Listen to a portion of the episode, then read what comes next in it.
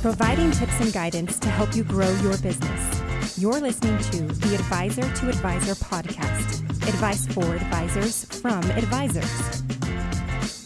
Welcome to Hanson McLean's Advisor to Advisor. I'm Scott Hanson. And I'm Pat McLean. Glad you are taking some of your time to listen to this podcast. We are excited about our podcast because we're going to talk a little bit about where this industry is going. Yeah, and it's always the question is what what changes and it is changing fast the wirehouses are reshaping themselves the government how they view our industry is uh, constantly thinking about uh, how it, it should be regulating us uh, there's mergers and acquisitions going on there's supposedly roll-ups I mean, there's, all talk of some of, the wirehouses becoming uh, fiduciaries, Yeah. suddenly becoming RAs. yeah, it is it's it's crazy And it's funny, Pat. I remember we were we've been independent for twenty some odd years, and it used to be it being independent. The people would kind of the, the big firms, the brokers kind Oh, of they- mock you, yeah they would and, and now they- it's the other way around, right? they would look at you um, oh that was before most of the big firms were all owned by banks though well, that's true. How'd you like to be a broker at Wells Fargo? Oh, I think that right now, Wow. first culturally, it's probably a little bit different, but it's the business is changing. it has changed. The business is changing, and that's actually why we're excited today that we have Chip Roame. That's right. Chip Roame is the, of course, I think many of you uh, who are listening to this have heard of Chip, managing partner of Tiburon Strategic Advisors, probably the most quoted person in our industry, if I'm guessing. Chip, welcome to Hanson McLean's Advisor to Advisor. Uh, thank you, Scott. Yeah, glad you are uh, took a little time to be with us. Yeah, Chip, it's good to hear from you. And Chip has an interesting background. Uh, business school for a while, then uh, you were with Charles Schwab for a while. When did you start with uh, Tiburon Strategic Advisors? So about 20 years ago. So my background is business, college business school, McKinsey and Company, Schwab, and then about 20 years ago started Tiburon. Okay, and Tiburon, you are a market research firm uh, for for senior execs in the RIA space, investment management, brokerage, et cetera, correct? Uh, I'd, I'd probably say it's slightly different. I would say we deliver strategic advice to CEOs and boards in the industry. I think what we spend our time doing is research. Um, I don't think we I, I, we don't look at ourselves as selling so much the research as selling the insights that come out of it. Got it. So you you have a pulse of where things are and where things are headed. If you have an idea, we have a PowerPoint slide. That's how I think about it. I have been to one of your workshops, uh, one of your uh, Tiburon Strategic Advisor uh, get-togethers, and I have seen some PowerPoints there. What? Yeah, a few hun- a few hundred per hour. So you've been in the business uh, quarter century or whatnot, probably about the same amount of time as uh, myself and Mr. McLean. What is what do you think some of the most profound changes that you've seen in the delivery of financial advice? Wow, big question. I, I- I think probably the biggest change has been uh, the the the whole multi-step process of investments has got price pressure and been refined. So let's just think about that. You know, if you go back to the 70s, um, you have Mayday and stock commissions are 300 bucks, and today stock commissions are four dollars. Right, so commissions are effectively down to zero. And then I think the second wave was mutual funds and the, the underlying product cost. And you know, you go back to the 80s, and there's 8% load funds and 250 basis point management fees and crazy things. And today, you know, ETF market is a 20 basis point market. So that's kind of gone. And I think the the question on the horizon now is actually the advisor's fee. And so advisors have kind of settled into this nice, neat 100 basis point model that we can all do the math and calculate that. And then here come the robo advisors and say, no, no, no, that's worth 20 basis points or something. So I think you've seen kind of a reformatting of the commission business, a reformatting in the investment management business, and now it's the financial advice business that may or may not get reformatted now. To me, that's the biggest overall change. Yeah, so we've seen for um, well, heard for a long time fee pressures coming to the advisors, coming to the advisor, and then uh, uh, heard uh, Mark Tibergien make a statement based upon last year, 2016, the f- advisory firms that had a fee change, more of them increased their fee than decreased their fee. Um, do you think that's true? Yeah, I, I don't know if that's true, but I do know I, our our data would say the average fee ticked up two basis points Okay. last year. So I would it, it sounds directionally accurate. Yeah, I I think advice. I think the the claim that advisors have price pressure is a somewhat made up uh, claim. You know, and, and I look at it for a couple of reasons. Number one. Um, to to have price pressure means someone can put price pressure on you. You can't just say you have price pressure. You have to have some other competitor or some uh, other choice for your client that's a better deal that your client knows about and would truly consider going to. And if those factors aren't true, then there's you know, price pressure is just made up. And I think for a decade it's been a made up theory. And I think the reason is advisors will defend their price and, and for the till till the end. And what I mean by that is uh, the advisor owns the client. The advisor has the power in the equation, so he or she is more likely to hammer down the investment management product fee real low before they're likely to cut their own fee. That is so. That's right. Yeah, I'm going to shift from using an expensive load product to using a low-cost ETF, trying to defend my one percent fee. So I think the advisor's the last one to get the price pressure. So I'm not surprised people have talked about it for a long time, but I think it's mostly talk. You know, it's interesting. Even at our firm, uh, Chip, uh, our top line fee is higher today than at times in the past although the net cost to the client is less. It's gone down significantly.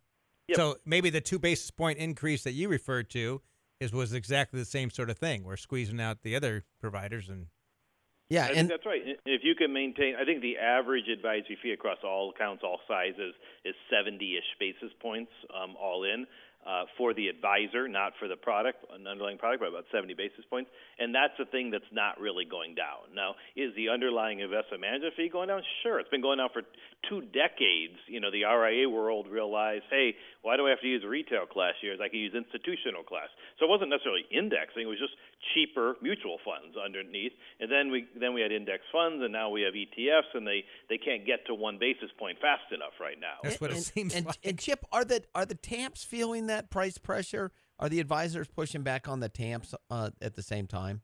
Yeah, I, I look at it the same way, Pat. I think it, you know if you're if you're a, a product company, say say mutual fund company or ETF, or you're a TAMP, or you're even a technology company, a portfolio management software, Yeah. or, or some, all of you are one step removed from the client. Yeah. And so the advisor is going to defend his fee and hammer all of those guys down first. Yeah. So you know, I think it's just that's how business works. It's not an advisory thing. It's how the world works. Yeah, the, The, the, guy the- who owns the, the client, client. defends his fee. That's how it works. yeah.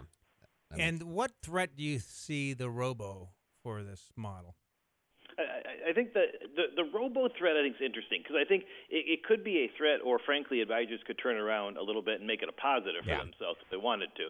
But I, I think the threat, let's just answer your question literally. The threat is that all advisor clients uh, come to believe that well, money management's only worth 25 basis points, and and they perceive you or all you are as a money manager, and therefore you're only worth 25 basis points. Then you're dead. That would be the definition of the threat. Now, do I think that will and or should happen? I think, frankly, some advisors that probably should happen because I don't think they do much beyond picking some no load funds and going on down the road. And and if that's all you do, then maybe that is only worth 25 basis points. But I think the the more realistic threat is should you add more technology to your own offerings? How how do you think about delivering, you know, better financial planning above and beyond investment management?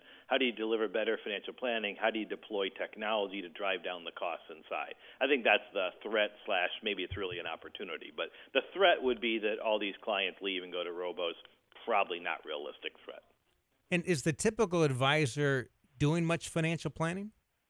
I, I think that's the problem. I think um, I think a lot of advisors, as the stock market roars ahead, kind of don't do much financial planning, and they really become investment advisors. And everyone likes to call themselves a financial advisor, a financial planner. These are fancy terms that imply something broader than investments. But I think some advisors get a little lazy, and all they are doing is investment advice. And I think at the end of the day, there's numerous studies, Vanguard, Morningstar, Envestnet, all have studies out there saying the value of the advisor is 300 basis points or 250 basis points or something. But it's not in their great investment prowess; it's in the financial planning that that that shakes out. Yeah, So- if we go, if Chip, if you go out 20 years, I envision a world where actually what it is is robo assisted uh, financial planning, essentially. 20 years, maybe Ten years. Three years. Yeah. Yeah, Where I, I might give you three or five. Pat. I, I actually think. I mean, if you want to uh, call out a specific example, I thought Betterment's Betterment Institutional or Betterment for Advisors, I think that's what it's called, Yeah. was a really interesting decision. It, it could be effectively, and I'm not blowing Betterment's horn. I don't have any interest in them, but but why wouldn't we all just manage the cheapest, most prolific, easiest way we can? Let's call that Betterment. It's 25 basis points, and then add all our value in financial planning, and that could be episodic planning. It could be my kid has I got a plan for college or my estate or help me with my All taxes or whatever. Yeah, and, and and that's where some way bigger number than 25 basis points, but maybe the internal nut starts all looking the same. It Yeah. starts looking like a, a 25 basis points for just narrowly managing money. And if that's all you need, then go to Betterment or go to Schwab or go to somewhere where they'll do just that. And if you need something much bigger, hey, come here. I'll probably do something very similar, but then I'll do a whole bunch of more important stuff layered on top of it. yes, assuming that the that the uh, financial advice can get to that level. Yes, and and and, and I, I I don't know if the question was meant to be skeptical, but I read some skepticism into it, and I, I actually think there's a lot of advisors who don't do much more, and, and I think that's unfortunate because their clients may not be getting the most value they could. That's uh, there was skepticism in there, Yeah. uh, Chip. Shocking. Uh, we've also seen an increase in uh, M&A in the advisory space. Um, each year seems to have a few more deals. Is this something that we're going to see explode over the next five years or kind of stay at the same pace? I, I, I Scott, I would I would predict uh, a substantial increase from a very small base. So you know, in our in our math, there's about 400 transactions per year, 400, uh, which is de minimis. If you actually think about, there's about 300,000 financial advisors in America today. 400 transactions. I, don't, I, I- I have a hard time calling that a trend. Uh, that's, a, that's a microscopic event, is what that is, right? So about 400 transactions a year, 300,000 advisors. You know, could the 400 become 800 or even 5,000 transactions a year? Sure, because you know, one, ad- advisors are aging just like their baby boomer clients, and they're going to need succession plans. Uh, number two, I think there's a lot of networks of advisors growing out there. I mean, Hanson McLean could be one of these, but you know, Mercer's out there buying, the mutual fund stores out there buying, um, et cetera. You know, United Capital, they're all they're all out there buying, and so there's a bunch of acquisition opportunities, and there's an aging advisor force. Put those two things together, there's going to be more transactions, not fewer, going forward. But is it going to be a huge number? I don't know. It's measured in hundreds today, not even thousands. And for these aging advisors, uh, I think some of them, although they have good intentions for uh, some sort of succession planning, I think it's for some of it's maybe just more profitable just to kind of retire in seat. Yeah, age in place. I, I- I think that's right, and I actually think there's a lot of varieties of age in place that actually may play themselves out. So there could be, you know, I just kind of stop going to work and see how long it takes my clients to figure out I'm not here anymore. Okay, I've, I have seen that, Chip. I have seen that's, that. that's a popular model out there. It is. But but there's the bring on a young person. There's sell off some portion of my book. I think there's a lot of varieties of downsize and just ride out my business for the next couple of decades. You know, and I think there's nothing wrong with that, except the client doesn't have a succession plan. And I think at some point we should turn that lens around and go. Am I doing the right thing for my client by not having a solution here? And I, and I think that's you know periodically they talk about a mandate for that regulatory mandate for a succession plan, and I think you know you got to think about that if your client's getting elderly and you're, you're hanging on to them and you're not introducing a junior advisor or whatever, and you know the day you go, no one actually knows the guy. Well, geez, how how good a job do you do for him? Well, I you mean, know- and Chip, we actually use that internally when we're talking to uh, prospective clients uh, about w- whether your advisor's here or not here. Y- y- your service will continue uninterrupted But regardless. I of think what even happens. a bigger point, Chip, uh, than someone dying, it's the fact that they're like you said, they just don't show up for work anymore, and Yeah. they're, they're they're working three three days a, a month, and all it is is responding. They're not proactive in any planning. They're not doing any real planning anymore. They're just uh, collecting the fee or the twelve b ones or whatever they were getting. I, I think that's a that's a that's a scary way to think about it, and I think that's wrong for clients. And I think at some point there should be solutions for that model so that doesn't happen to Yeah, people. they'll wrap that all up in the DOL rule, Chip. They'll get it all fixed. Yeah. all one big, put a big bow on it, fly the right one that'll through. be approved about ten years from now. Got it. It'll fly will right this, through. Will this industry continue to be a little mom and pop cottage industry? You know, I think it's a good question, Scott, because I think I think there's competing forces out there, and so every time I read a journalist article or see a conference speaker, I kind of giggle because they take one angle or the other and they don't acknowledge the other side. So I would say it's a more balanced view. The answer to your question is a balanced view. On one side, you got the United Capitals and the Mercers out there buying up advisors, and you got big organic plays like Fisher and Edelman, you know, just trying to build a nationwide business. and those firms will certainly put pressure on the small mom and pop guy, right? On the flip side, there's great technology out there. You, Pat, you referred to the t- turnkey asset management programs at TAMPS. You know, there's you can you can effectively run a 30, 50, 70 million dollar advisory business relatively profitable in most parts of the country today. And so I, I think technology is allowing the small mom and pop to exist where consolidation's actually challenging them to exist. So you know, where are we in five or ten years? My guess, we still have a lot of mom and pops, but I could be wrong. And a lot That's of a- medium ones as well. That's a that's a good point, Chip. But so where the medium ones shake out, the regional players. Depends what how big a reg, uh, a medium is. So so I think I think if you play this out five years from now, let's just have a, a, a timeline. Five years from now, I bet there are twenty RIA firms that can claim to be nationwide in five years from today. Um, meaning they've got you know 20, 30, 40 offices. They might have acquired them. They might have grown them. But you know, I, I picture maybe 20, uh, five years out, I picture maybe 20 RIA firms with some claim on being a nationwide firm. And well, so will they be? I shouldn't say real firms because, for example, Edelman's got a, a a model that's similar in every office you go to, right? So And a great model. yeah, I think he's pretty much across the country, and a consumer's going to have a similar experience regardless of where they go. And he's got a client, client acquisition. Str- strategy, Strategy. and everything. But some of these other firms are more of uh, just to hang under our banner, but operate any way you Yeah. want, other than the than the window dressing. Correct? Yep, I think that's right, and I, and I think so. I would have said it exactly the same way. I put it in different order. I think what the Edelmans have is they have a lead generation model and they have a consistent client service model, and I think those are the winning firms. Those firms that have those two things will get the highest multiples when they go to sell. They will be the most coveted firms. They will win ultimately. That said, there's a different model out there, which is the Focus Financial Partners model, the Hightower model, et cetera, which is we're just going to put a whole bunch of firms under one umbrella, maybe share some back office things, some back office expenses, but we're going to be a lot bigger collectively. We're still going public, and we're still going to make a lot more money than we would have been. We would have would have been our valuation independently. Collectively, we're worth a lot more than we are independently. It's not quite the same as an organic growth story with a lead gen and a consistent client service model, but I think both models will exist five years out. Got it. It's one. I know one of the things I th- think about is currently today, in most of the national, let's, let's even the wirehouse firms. If I had a friend in St. Louis, and I said, "Well, why don't you go talk to Merrill Lynch?" I have no idea what kind of.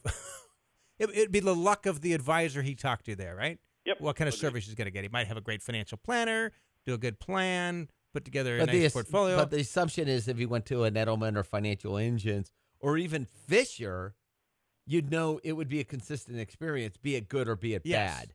I think that's right, and and and I would say I would say that's not specific to brokers versus RIAs because in the RIA world you have the Same same, thing. I mean, how do you send a guy to Hightower? You Same know, thing. it's really seventy different advisors around the country running their own shops. You know, Yeah. or how do you send a guy to uh, uh, Mercer or um, or Focus Financial Partners, which owns I don't know whatever forty firms or something like that? I don't even know where I actually sent the guy.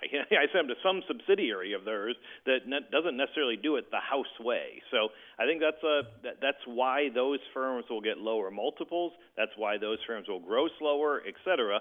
But they still get a size multiple in the public market. But- And so.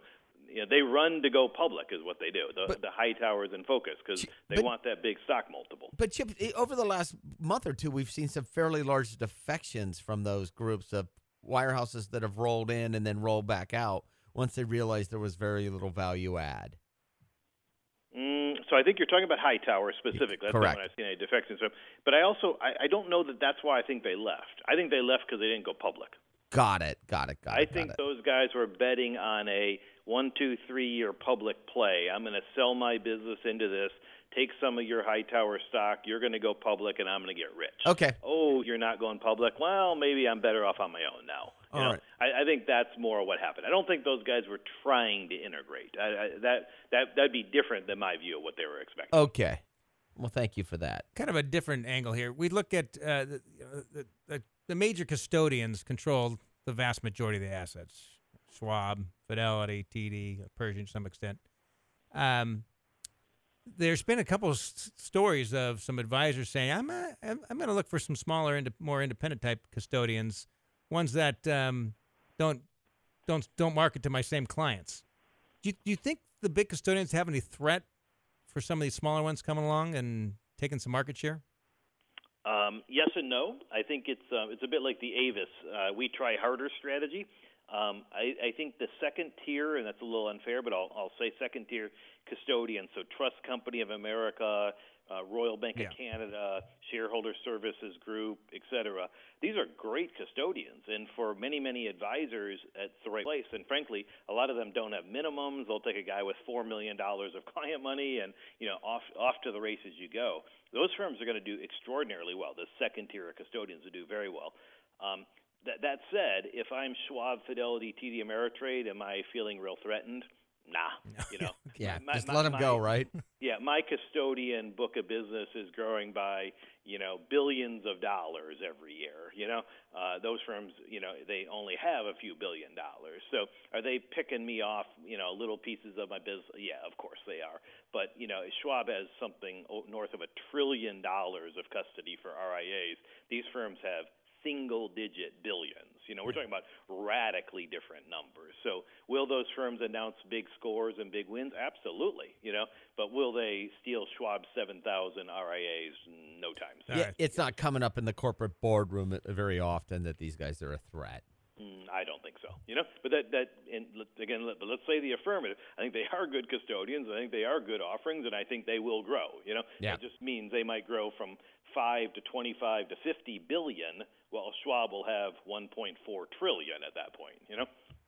So you've been uh, managing partner of Tiburon for roughly 20 years. Of which Let's- we've been a client for a long time. Yes, we have been. Uh, uh, one of my favorite clients. Oh, Chip, Chip, Chip.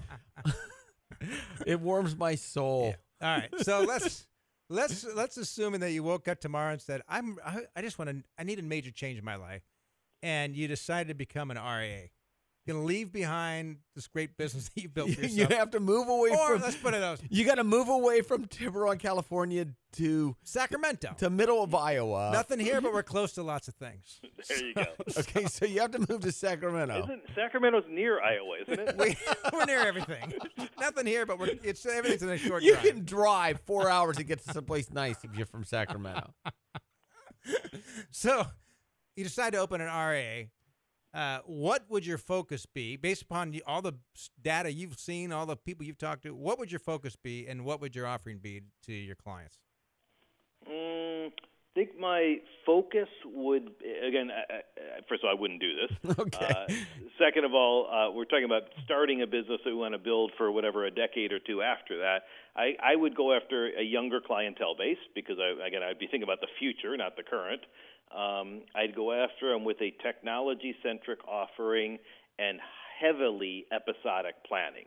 So I, I look at um, today's generation of um, younger investors who've gone to college, made some money, but frankly, they have more debt than they have investable assets today. They have more questions about how to pay off my student loans, more so than they have about should I buy a certain ETF or not.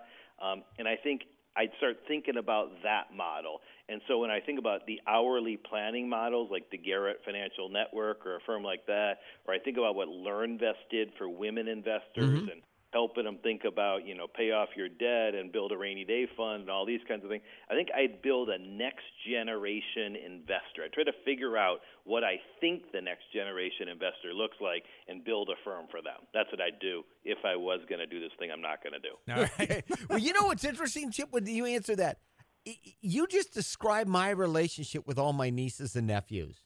It- they use technology. They're on their own, right? they don't hit our account minimums, but I show them how to use their 401ks. I do the allocations for them. I tell them how to buy term life insurance and where to buy it, how to find, fund the 529. It's highly How to save for episodic. your- Highly episodic. Yep. Uh, and, and it's and they're all in their in their uh, mid 20s, uh, early 30s. Highly episodic. And and the technology is their problem. I just give them the advice. And by the way, the business model isn't working for me because they pay me nothing, my nieces and nephews, not a Yeah, dime. I, I, the challenge with the whole business model, frankly, is they still don't. Even if they were going to pay, even if they weren't your nieces and nephews, they still don't want to pay a lot. That'd be the problem with the business model. Yeah, that's a good point. Figuring out how the heck am I actually getting paid here? You know? That's a good point. That's but, always something to remember. but remember, you're living in Sacramento, so it doesn't cost as much to live here. Very good, good near Iowa. Yep. All right, Chip. Hey, Chip, really appreciate you taking uh, some time and joining us today. Thanks for having me. Much appreciated. All right. you guys have a great day. Thank All right, you, take sir. care, Chip. Well, that, um, Strategic advisors, you can go to the website, find out more. Mostly consultants to larger firms, though. yeah, pretty much. Larger firms, though. Interesting what he had to say about the M and A mergers and acquisitions. It's gonna happen. Well, also interesting when there's 300,000 financial planners. That's, I mean, that's the, um, A.L. Williams still isn't around, but there's still Yeah. some remnant of that. There is. Yeah. Uh, the, so that's the part timers. That includes insurance salesmen that also have uh, security. It could mean back office. Um, yeah. I mean, if you look at the number of registered investment advisory firms or um, uh, IARs yeah. or RIAs. yeah, there's not anyway. Much smaller. So, uh, we're, we're uh, information about uh, Hanson McLean Advisor to Advisor. Our website, advisor number two advisor.com. We'll take you there. We've got webinars, some other great information there. And uh, if you found this valuable, again, pass it on to some folks you know. We'll see you next time.